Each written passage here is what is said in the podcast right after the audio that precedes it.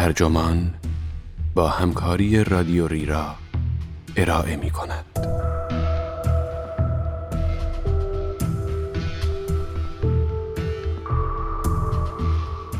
توهمات امپراتوری این عنوان یادداشتی است به قلم آمارتیا سن که در جوان 2021 در سایت گاردین منتشر شده و ترجمان آن را در زمستان 1400 با ترجمه نسیم حسینی منتشر کرده است. من ایمان رئیسی هستم.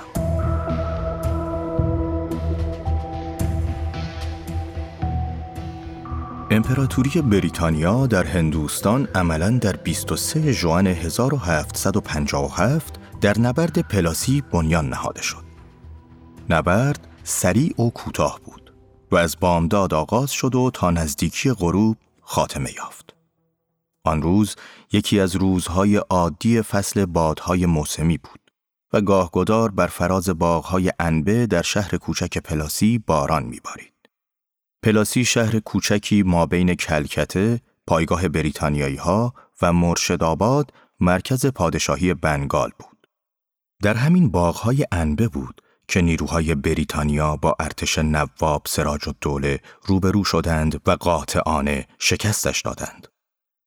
سلطه بریتانیا حدود دویست سال بعد در نیمه شب چهارده اوت 1947 به پایان رسید.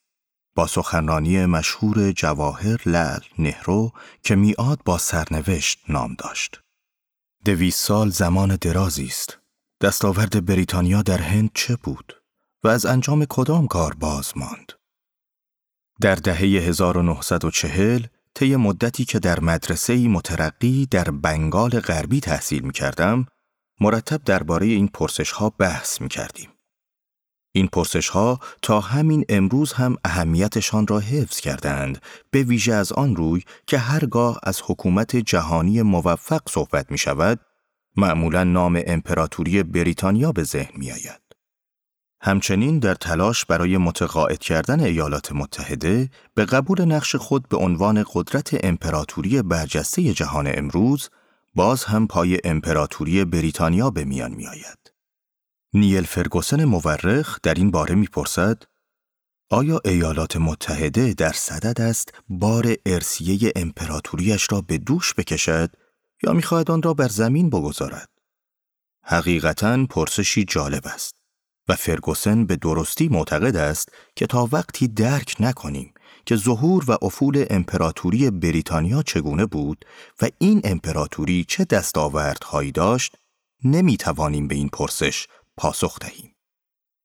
حین بحث هایمان درباره همه این موضوعات در مدرسه سانتینیکتان که دهه ها پیش توسط رابیند رانات تاگور تأسیس شده بود، با پرسش روش شناختی دشواری دست به گریبان شدیم. اگر سلطه بریتانیا هرگز به وقوع نمی پیوست، هندوستان دهه 1940 در نظرمان چگونه بود؟ همیشه این وسوسه وجود دارد که هندوستان 1757 یعنی هنگام آغاز حکومت بریتانیا بر هند را با هندوستان 1947 یعنی هنگام رفتن بریتانیا از هند مقایسه کنیم. اما این کار چیز چندانی نصیبمان نمی کند زیرا در غیاب سلطه بریتانیا هندوستان قطعا در همان وضعیتی که پیش از نبرد پلاسی داشت باقی نمی ماند. اگر بریتانیا هرگز بر هند غلبه نمی کرد هم، هندوستان از حرکت نمی ایستاد.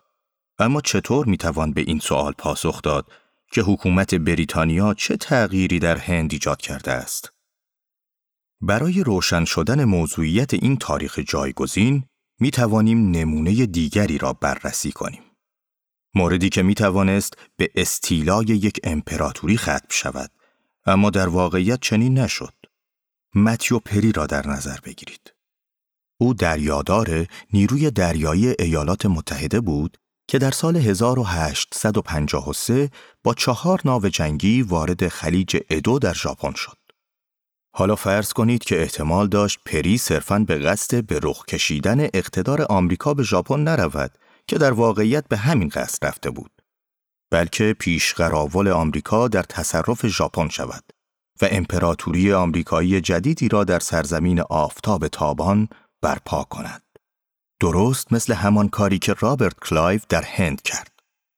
اگر قرار بود دستاوردهای این حکومت آمریکایی فرضی را با این شگرد ساده ارزیابی کنیم که ژاپن قبل از سلطه امپراتوری در سال 1853 را با ژاپن بعد از پایان سلطه در تاریخ فرضیش مقایسه کنیم و تمام تفاوت‌های مشاهده شده را به تأثیرات امپراتوری آمریکا نسبت دهیم احتمالا هم نقش دوران اصلاحات میجی از سال 1868 به بعد را نادیده می گرفتیم و هم نقش تحولات جهانی سازی دیگری را که در آن زمان در حال وقوع بوده اند.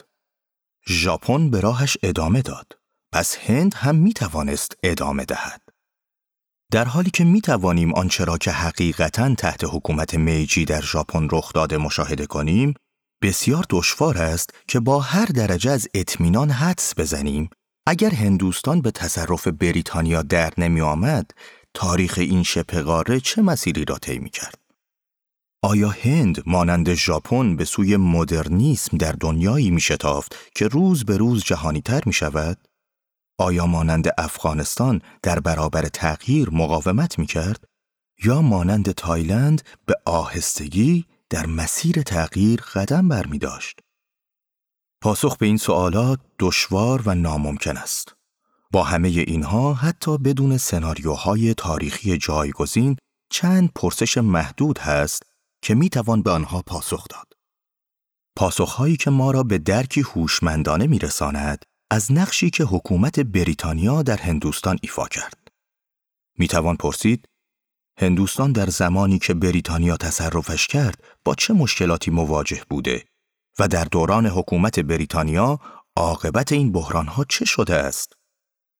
شکی نیست که هند آشوب زده و از بیخ و بن عقب مانده به تغییراتی اساسی نیاز داشته است. سه گذاشتن بر لزوم تغییر در هند میانه قرن هجدهم معنیش این نیست که ناچاریم آنطور که بسیاری از فراملیگرایان هند واهمه دارند دستاوردهای بزرگ گذشته هند را با موفقیتهای خارق‌العاده‌اش در فلسفه، ریاضی، ادبیات، هنر، معماری، موسیقی، پزشکی، زبانشناسی و نجوم نادیده بگیریم. هند درست پیش از دوران استعمار تجارت و بازرگانی پررونقی داشت و به این ترتیب به اقتصادی شکوفا دست یافته بود. بسیاری از ناظران بریتانیایی نظیر آدام اسمیت بر ثروت اقتصادی هند اذعان کردند. با این حال مسئله این است که حتی با وجود آن دستاوردها نیز در اواسط قرن هجده هند از بسیاری جهات از توفیقاتی که اروپا در حال نیل به آنها بود کاملا عقب مانده بود. ماهیت و اهمیت دقیق این عقب موضوع اکثر مناظرات پرشور اصرگاهی ما در مدرسه بود. مقاله خردمندانه کارل مارکس درباره هند توجه بعضی از ما را به طور خاص به خود جلب کرده بود. مارکس که این مقاله را در سال 1853 نوشته است، به نقش سازنده حکومت بریتانیا در زمینه های اشاره می کند که هند در آنها نیاز به مجموعه ای از بازنگری ها و موشکافی های بنیادین داشت و بریتانیا به عنوان نخستین کشور غربی که هند با آن ارتباط داشته قطعا خدماتی به هند کرده است خصوصا در طول قرن نوزدهم. به سختی می‌توان اهمیت این تأثیر را منکر شد. فرهنگ بومی جهانی شده ای که به آرامی داشت در هند پا می گرفت، نه فقط مدیون آثار انگلیسی که عمیقا مرهون دیگر کتاب ها و مقالاتی بود که زبانشان اروپایی یا به عبارت دیگر غیر انگلیسی بود و از طریق بریتانیا به هند شناسانده شدند.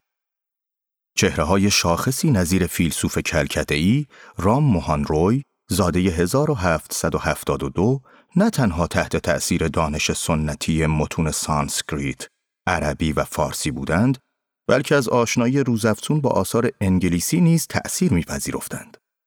پس از موهان روی در خود بنگال نیز اشخاصی مثل ایشوار چاندرا ویدیاساگار، مدهوشودون داتو، و چندین نسل از تاگورها و پیروانشان نیز بودند که در پرتو تحولاتی که در قرن 18 و 19 در اروپا شاهد بودند هندوستانی را که از نیاکانشان به ارث برده بودند مورد بازنگری قرار دادند. منبع اصلی و گاه حتی یگان منبع اطلاعات آنها کتابهایی معمولاً به زبان انگلیسی بود که به برکت حکومت بریتانیا در هند دست به دست می‌شد. این تأثیر فکری که طیف گسترده ای از فرهنگ های اروپایی را در بر می گرفت تا امروز به قوت خود باقی است. حتی حالا که قدرت نظامی، سیاسی و اقتصادی بریتانیا به طرز چشمگیری افول کرده است.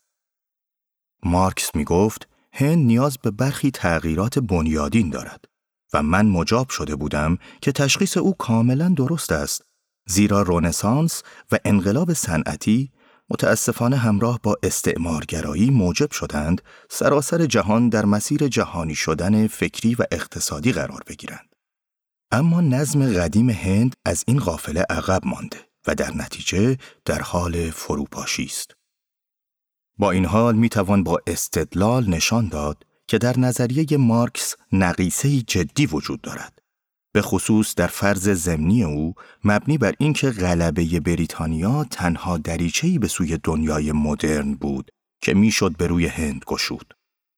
آنچه هندوستان در آن زمان بدان نیاز داشت جهانی سازی سازنده تر بود اما این با امپریالیسم تفاوت دارد. مهم است که بین این دو مفهوم تمایز قائل شویم. هند در سراسر تاریخ کهن خود مدام از تبادل اندیشه و همچنین کالا با دنیای خارج بهرهمند بوده است. بازرگانان، مهاجران و دانشمندان از قرنها پیش یعنی حدود دو هزار سال قبل ما بین هندوستان و خاور دور مثل اندونزی، مالزی، کامبوج، ویتنام، تایلند و دیگر جاها در آمد و شد بودند.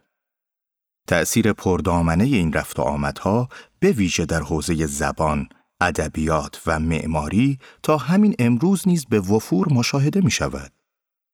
علاوه بر این، سیاست هند از روزهای نخست حیاتش این بود که مرزها به روی پناهندگان باز باشند. این امر نیز اثرات جهانی عظیمی بر این کشور گذاشته بود. مهاجرت یهودیان به هند درست پس از سقوط اورشلیم در قرن اول آغاز شد و تا صدها سال پس از آن ادامه یافت.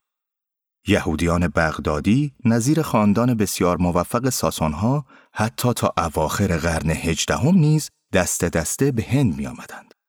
مسیحیان دست کم از قرن چهارم و احتمالاً بسیار قبلتر از آن به هند آمدند.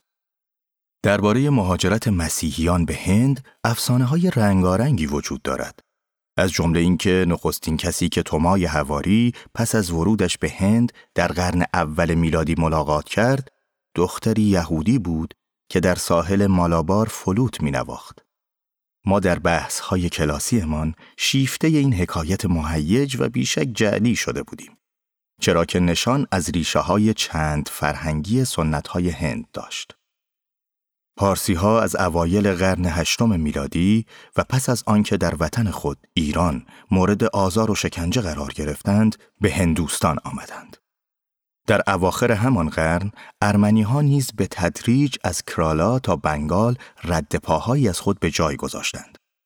بازرگانان عرب مسلمان از حوالی همین قرن هشتم از راه زمین های بایر شمال غربی هندوستان به این شبه قاره آمدند و حضور قابل توجهی در ساحل غربی هند داشتند. آنان قرنها پیش از فاتحان مسلمان وارد هند شده بودند.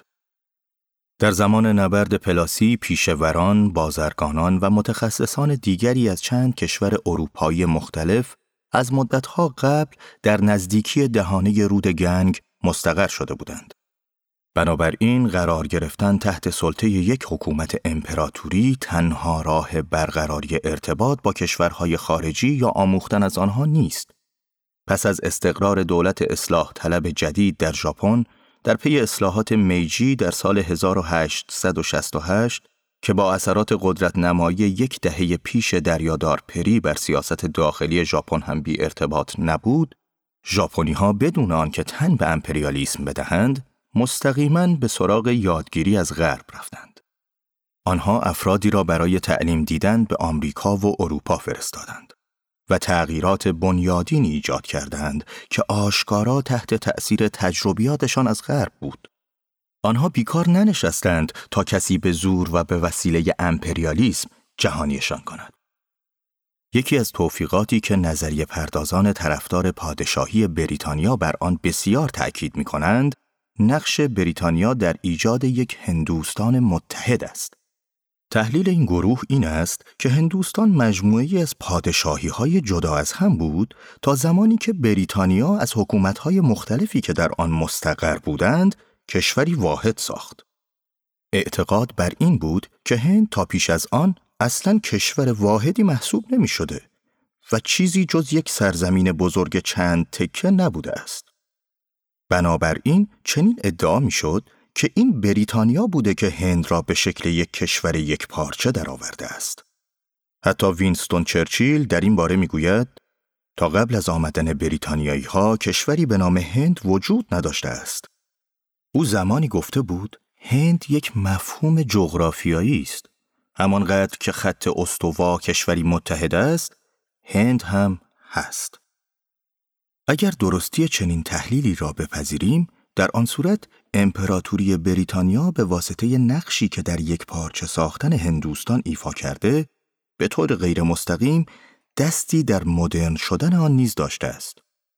با همه اینها، آیا این ادعای بزرگ درباره نقش پررنگ راج در ایجاد یک هندوستان متحد صحیح است؟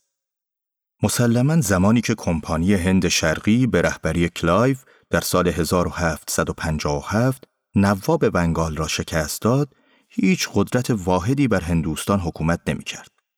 حتی اگر بگوییم بریتانیا حکومت متحد و واحدی را در هندوستان برقرار کرده که واقعا هم این کار را کرده، با این حال بین این ماجرای ملموس و این ادعای بزرگ که فقط بریتانیا می توانست از مجموعه ایالتهای جدا از هم هندوستانی واحد بسازد، تفاوت از زمین تا آسمان است. نگرش موجود نسبت به هند به شدت با واقعیت امپراتوری های داخلی بزرگی که طی هزار سال اخیر تاریخ هند را شکل داده اند در تضاد است.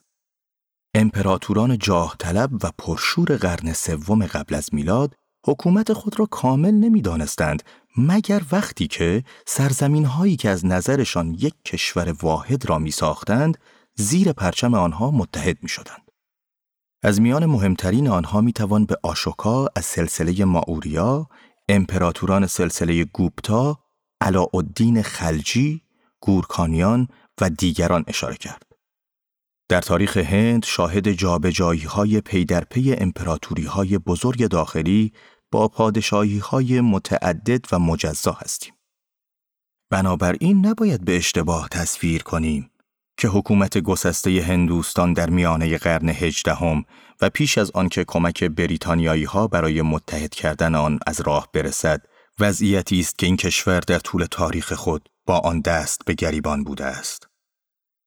اگرچه معمولا کتاب های درسی تاریخ می‌گویند بریتانیایی ها جانشین گورکانیان در هند بودند، توجه به این نکته مهم است که در حقیقت بریتانیا در آن دوره‌ای که گورکانیان از نفوذ و قدرت برخوردار بودند با آنها روبرو نشد. حکومت بریتانیا زمانی آغاز شد که قدرت گورکانیان افول کرده بود. با این حال حتی نواب بنگال که از بریتانیا شکست خورد نیز در ظاهر مطیع امپراتوری گورکانی بود. نواب بی آنکه توجه چندانی به فرامین امپراتور گورکانی داشته باشد، همچنان در بیعت او بود. همچنان وچه امپراتوری حکومت گورکانیان بر هند به طور گسترده به رسمیت شناخته می‌شد. هرچند که خود امپراتوری دیگر وجود نداشت. پس از آنکه شورش موسوم به شورش سپاهیان در سال 1857 پایه های هندوستان بریتانیایی را به لرزه درآورد، نیروهای مختلف ضد بریتانیایی که مشترکاً در این شورش شرکت کرده بودند، فقط در صورتی می توانستند با هم متحد شوند که مشروعیت سوری امپراتوری گورکانی به عنوان حاکم هندوستان را بپذیرند. امپراتور در واقع میلی به رهبری شورش ها نداشت. اما بیمیلی او مانع این نشد که شورشیان نام او را به عنوان امپراتور سراسر هند اعلام کنند. پادشاه 82 ساله گورکانی بهادرشاه دوم ملقب به زفر بیشتر شیفته شعر خواندن و شعر سرودن بود تا شرکت در جنگ ها یا حکومت بر هندوستان. از دست او کار چندانی برای کمک به 1400 شهروند غیر مسلح دهلی بر نمی آمد. شهروندانی که پس از سرکوب خونین شورش و نابودی وسیع شهر به دست بریتانیا کشته شدند. امپراتور شاعر به برمه تبعید شد و همانجا درگذشت. در دوران کودکیم در دهه 1930 که در برمه زندگی می کردیم، والدینم مرا به دیدن آرامگاه زفر در رنگون در نزدیکی معبد داگون بردند. آن زمان اجازه نمی‌دادند که آرامگاه او غیر از سنگ قبری محقر که با آهن موجدار پوشانده شده بود چیز دیگری داشته باشد. خاطرم هست که آن روز با پدرم در این باره بحث کردیم که از قرار معلوم حاکمان بریتانیایی هند و برمه از قدرت تهیج کننده جنازه آخرین امپراتور گورکانی هم بسیار وحشت دارند. تنها این جمله روی سنگ قبرش حک شده بود. بهادر شاه پادشاه سابق دهلی بود. یعنی در متن یادبود او هیچ اشاره‌ای به امپراتور بودن او نشده بود. سالها بعد از آن بود که سرانجام در دهه 90 میلادی جایگاه زفر با آرامگاه آبرومندان تری گرامی داشته شد تا کمی بیشتر در خور آخرین امپراتور گورکانی باشد. در غیاب حکومت بریتانیا محتملترین جانشینان گورکانیان احتمالاً قدرت‌های نوظهور ماراتهای هندو در حوالی بمبئی بودند که هر از گاه دهلی پایتخت گورکانیان را به تاراج می بردند و از قدرت خود برای مداخله در امور سراسر هندوستان استفاده می کردند. پیش از آن کمپانی هند شرقی در سال 1742 خندق ماراتها را دور تا دور کلکته ساخته بود تا از سرعت یورش رعداسای سوار نظام ماراتها که سرعتشان بالغ بر هزار مایل یا بیشتر بود بکاهد. با این همه هنوز خیلی مانده بود تا ماراتها چیزی مثل خیال امپراتوری بر سرتاسر سر هند را در سر بپرورانند. در مقابل بریتانیایی ها به چیزی جز تسلط کامل بر سراسر شبه قاره راضی نبودند و در این راه بینشی که از کشور خود درباره یک هندوستان متحد به همراه آورده بودند آنقدرها تازه نبود که آنها را به جانشین امپراتوری های داخلی پیشین بدل سازد. حکومت بریتانیا تقریباً بلا فاصله پس از نبرد پلاسی از پایگاه های امپراتوریش در کلکته به دیگر نقاط هند گسترش یافت. با نفوذ قدرت کمپانی در سراسر هند، کلکته پایتخت امپراتوری نوظهور شد و از میانه قرن هجدهم تا 1911 که پایتخت به دهلی منتقل شد در این جایگاه ماند. تصرف دیگر نقاط هند نیز از همین کلکته برنامه ریزی و هدایت می شد. منافعی که کمپانی هند شرقی از راه فعالیت‌های اقتصادیش در بنگال به دست می آورد، تا حد زیادی خرج جنگ هایی می شد که بریتانیا طی مدت توسعه استعماری خود در جای جای هندوستان برپا می کرد. پدیده موسوم به مکیدن خون بنگال درست اندکی پس از نبرد پلاسی آغاز شد. کمپانی که نوابها را تحت فرمان خود داشت، نه فقط از محل درآمدهای ارزی که از امتیاز منحصر به فرد تجارت معاف از مالیات در اقتصاد غنی بنگال نیز به درآمد هنگفتی دست یافت که تازه این جدا از به اصطلاح هدایایی بود که کمپانی به طور مرتب به زور از بازرگانان محلی می گرفت. گروهی که می‌خواهند حکومت شکوهمند بریتانیا را سرمشق قرار دهند، بهتر است از خواندن کتاب ثروت ملل اثر آدام اسمیت حذر کنند. به ویژه بحثش درباره سوء استفاده از قدرت دولت توسط شرکتی سوداگر که در شرق هند به ستمکاری و سلطجویی مشغول است. ویلیام دالدیمپل مورخ در این باره اظهار داشته است اعداد و ارقام اقتصادی خودشان به قدر کافی گویا هستند در سال 1600 زمانی که کمپانی هند شرقی تأسیس شد، بریتانیا یک و هشت دهم درصد از تولید ناخالص داخلی جهان را در اختیار داشت. در حالی که تولید ناخالص داخلی هند در آن زمان 22.5 درصد بود. این آمار تا دوران اوج حکومت بریتانیا کمابیش برعکس شد. هند از کشوری که در حوزه تولید سرآمد جهان بود به نماد قحطی و محرومیت بدل شد. در حالی که بیشتر آیدات حاصل از مکیدن خون هندوستان نصیب مقامات شرکت بریتانیایی در بنگال می‌شد، رهبران سیاسی و تجاری بریتانیا نیز سهم چشمگیری در آن داشتند. نزدیک به یک چهارم اعضای پارلمان لندن پس از نبرد پلاسی مالکیت سهام کمپانی هند شرقی را در اختیار داشتند. به این ترتیب سود تجاری حاصل از امپراتوری بریتانیا در هند به جیب دستگاه حاکم در بریتانیا می رفت. این آمیزه غارتگر حاکم سرانجام جای خود را به چیزی داد که در نهایت به استعمارگرایی کلاسیک می انجامید. که نیاز به قانون و نظم و حکومت منصفانه مختصری را به رسمیت می شناخت. اما سوء استفاده زود هنگام کمپانی هند شرقی از قدرت دولتی اقتصاد بنگال را به شدت تحت فشار قرار داد. جان تورنتام نقشنگار در نقشه مشهوری که در سال 1703 از منطقه بنگال تهیه کرده، از این منطقه به عنوان پادشاهی ثروتمند بنگال نام برده است. اما این پادشاهی ثروتمند طی سالهای 1769 تا 1770 قحطی بسیار عظیمی را از سر گذراند. برآوردهای امروزی نشان می دهد که حدود یک سوم جمعیت بنگال در این قحطی جان خود را از دست دادند.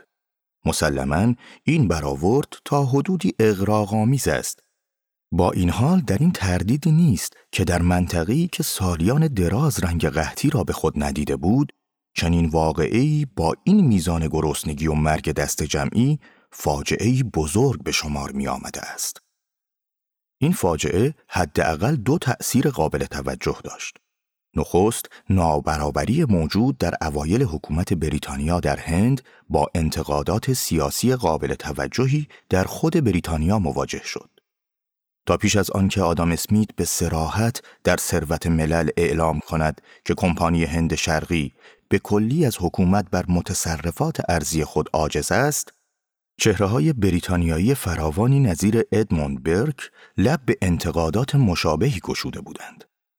دوم، افول اقتصادی بنگال سرانجام کسب و کار خود کمپانی را نیز به نابودی کشاند به سرمایه گذاران بریتانیایی لطمه زد و به دست اصحاب قدرت در لندن بهانه ای داد تا کسب و کارشان را در هند بیشتر به چیزی تبدیل کنند که شبیه های دولتی معمول بود.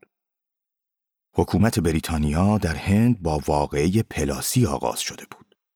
در اواخر قرن هجدهم دوره موسوم به غارت پس از پلاسی می‌رفت که جای خود را به نوعی سرسپردگی استعماری بدهد که به زودی به معیاری برای امپراتوری بدل می‌شد و شبه قاره هند طی یک قرن و نیم آینده بیشتر و بیشتر با آن خو می کرد. این مرحله طولانی امپریالیسم کلاسیک در هند بریتانیایی که از اواخر قرن هجدهم تا استقلال هند در سال 1947 به طول انجامید تا چه حد موفق بود. بریتانیایی ها مدعی بودند که برای هند دستاوردهای متعددی از قبیل دموکراسی، حکومت قانون، راه آهن، شرکت سهامی و کریکت به همراه داشتند. اما شکاف بین نظریه و عمل جز در مورد کریکت همچنان در سراسر تاریخ روابط امپراتوری بین دو کشور باقی ماند. با کنار هم گذاشتن شواهد در ارزیابی سالهای پیش از استقلال هند به آسانی می‌شد دید که در مقایسه با لفاظی هایی که پیرامون توفیقات بریتانیا می‌شد دستاوردهای واقعی تا چه حد ناچیز بود. به راستی که رودیارد کیپلینگ رگه هایی از خودستایی دولت امپراتوری بریتانیا را در شعر معروف خود در باب امپریالیست به طرز تحسین برانگیزی نشان داده است. بار سفید پوستان را به دوش بکش. همان جنگ های سبعانه برای صلح را پر کن شکم گرسنگی را و بیماری را بگو باز ایستد افسوس که نه پایان یافتن قحطی و نه شفای بیماری ها هیچ یک از دستاوردهای عملکرد فوقالعاده حکومت بریتانیا در هند نبودند. هیچ چیز نمی‌تواند حواسمان را از این واقعیت منحرف کند که در پایان امپراتوری بریتانیا نرخ امید به زندگی در بد و تولد در میان مردمان هند به طرز وحشتناکی پایین و حد اکثر 32 سال بوده است. حکومت استعماری اصرار داشت که نسبت به آموزش پایه بی توجه باشد و همین امر نشان می دهد که رؤسای حاکم چه دیدگاهی را نسبت به نیازهای کشور تحت امرشان اتخاذ کرده بودند. بین حاکمان و زیردستان ناهمگونی شدیدی وجود داشت. دولت بریتانیا در قرن نوزدهم روز به روز بیشتر مصمم می‌شد تا به تمام مردم بومی بریتانیا سواد بیاموزد. برعکس نرخ سوادآموزی در هند در زمان حکومت بریتانیا بسیار اندک بود. پس از پایان امپراتوری نرخ سواد بزرگسالان در هند به ندرت به 15 درصد می رسید. تنها مناطقی در هند که به طرز معناداری نرخ سواد بالایی داشتند، پادشاهی های محلی تراوانکور و کوچین بودند که رسما بیرون از امپراتوری بریتانیا قرار داشتند. این دو از زمان استقلال به بعد بخش بزرگی از ایالت کرالا را تشکیل دادند. اگرچه این پادشاهی ها در زمینه سیاست خارجی و دفاع همچنان به دولت بریتانیا وابسته بودند، عملا خارج از امپراتوری بریتانیا قرار داشتند و از آزادی قابل توجهی در سیاست داخلی برخوردار بودند و به این ترتیب در حوزه آموزش و بهداشت عمومی قدمهای بیشتری برمی داشتند.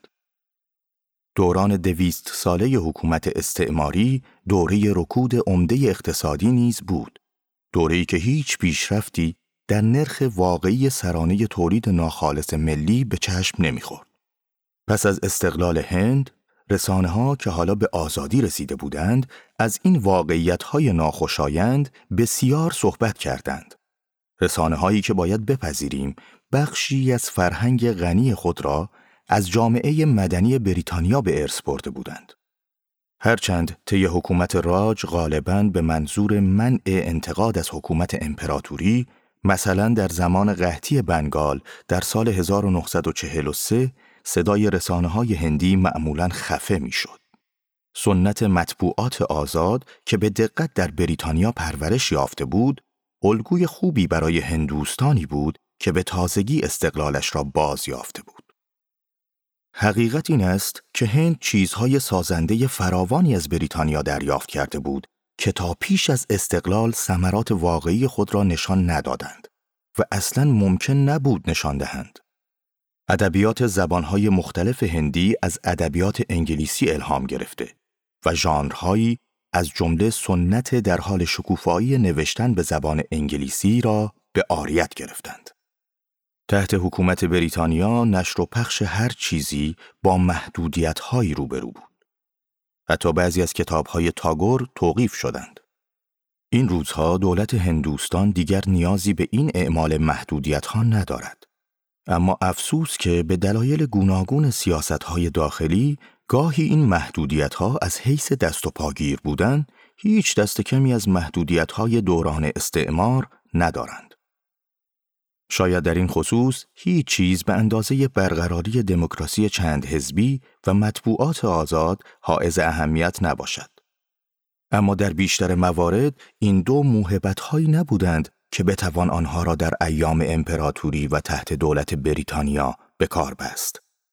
این دو درست زمانی امکان تحقق یافتند که بریتانیا هند را ترک کرده بود. دموکراسی و مطبوعات آزاد ثمره یادگیری از تجربیات خود بریتانیایی ها بودند. ثمراتی که هندوستان تنها پس از اتمام دوران امپراتوری بریتانیا توانست آزادانه از آنها بهره بگیرد. حکومت امپراتوری اندکی خودکامگی را ایجاب می کند. قدرت نامتقارن معمولا ارتباطی با مطبوعات آزاد یا دموکراسی یا حق رأی ندارد چرا که هیچ کدام از آنها با لزوم کنترل کردن اتباع مستعمره سازگاری ندارد. به همین ترتیب می توان به این ادعای بریتانیایی ها مبنی بر اینکه قحطی را در متصرفات وابسته به خود نظیر هندوستان ریشهکن کرده است به دیده تردید نگریست.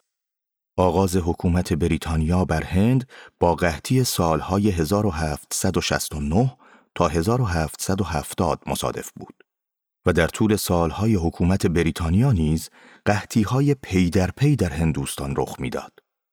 پایان راج نیز با قحطی وحشتناک 1943 همراه بود. در مقابل هندوستان از زمان استقلال خود در سال 1947 دیگر با قحطی مواجه نشده است. اما از غذای روزگار، دموکراسی و رسانه های مستقل یعنی نهادهایی که به قحطی در هندوستان مستقل پایان دادند، باز هم مستقیما از بریتانیا آمده بودند. پی بردن به ارتباط بین این نهادها و پیشگیری از قحطی ساده است. پیشگیری از قحطی ساده است. چرا که با توزیع نسبتا اندک مواد غذایی رایگان یا استخدام در مشاغل دولتی با دستمزدهای نسبتا ناچیز که حقوق بگیران با آن قدرت خرید غذا را داشته باشند می توان به کسانی که در خطر قحطی هستند کمک کرد تا دست کم خود را از گرسنگی مفرط برهانند. پس هر دولتی باید این توانایی را داشته باشد که جلوی قحطی خطرناک چه محدود و چه گسترده را بگیرد. و اتفاقا دولتی از این کار بیشترین نف را می‌برد که دارای دموکراسی فعال و مطبوعات آزاد باشد. مطبوعات آزاد واقعیت قحطی پیشرو را بر همگان آشکار می کنند و برخورداری از حق رأی در یک نظام دموکراتیک پیروزی در انتخابات را در جریان قحطی یا پس از آن برای دولت ناکارآمد دشوار می سازد. از این رو دولت انگیزه مضاعف می‌یابد تا در اسرع وقت به این مسئله رسیدگی کند. مادامی که مردم هندوستان از حقوق دموکراتیک خود محروم بودند، هندوستان از قحطی خلاصی نداشت. حتی با اینکه تحت حاکمیت کشوری بود که پیشروترین دموکراسی جهان را داشت و مطبوعات آزادش در شهرهای بزرگ و نه در مستعمرات زبان زد بودند. این نهادهای مبتنی بر آزادی مختص حاکمان بودند نه اتباع امپراتوری تاگور در سخنرانی شدید و لحن خود در سال 1941 علیه حکومت بریتانیا در هند اعلام جرم می کند و می‌گوید هندوستان از گذر ارتباطش با بریتانیا منافع فراوانی به دست آورده است. مثلا از گذر مباحثی که بر نمایشنامه های شکسپیر و اشعار بایرون و مهمتر از همه بر لیبرالیسم سخاوتمند سیاست قرن نوزدهمی انگلستان تمرکز داشتند.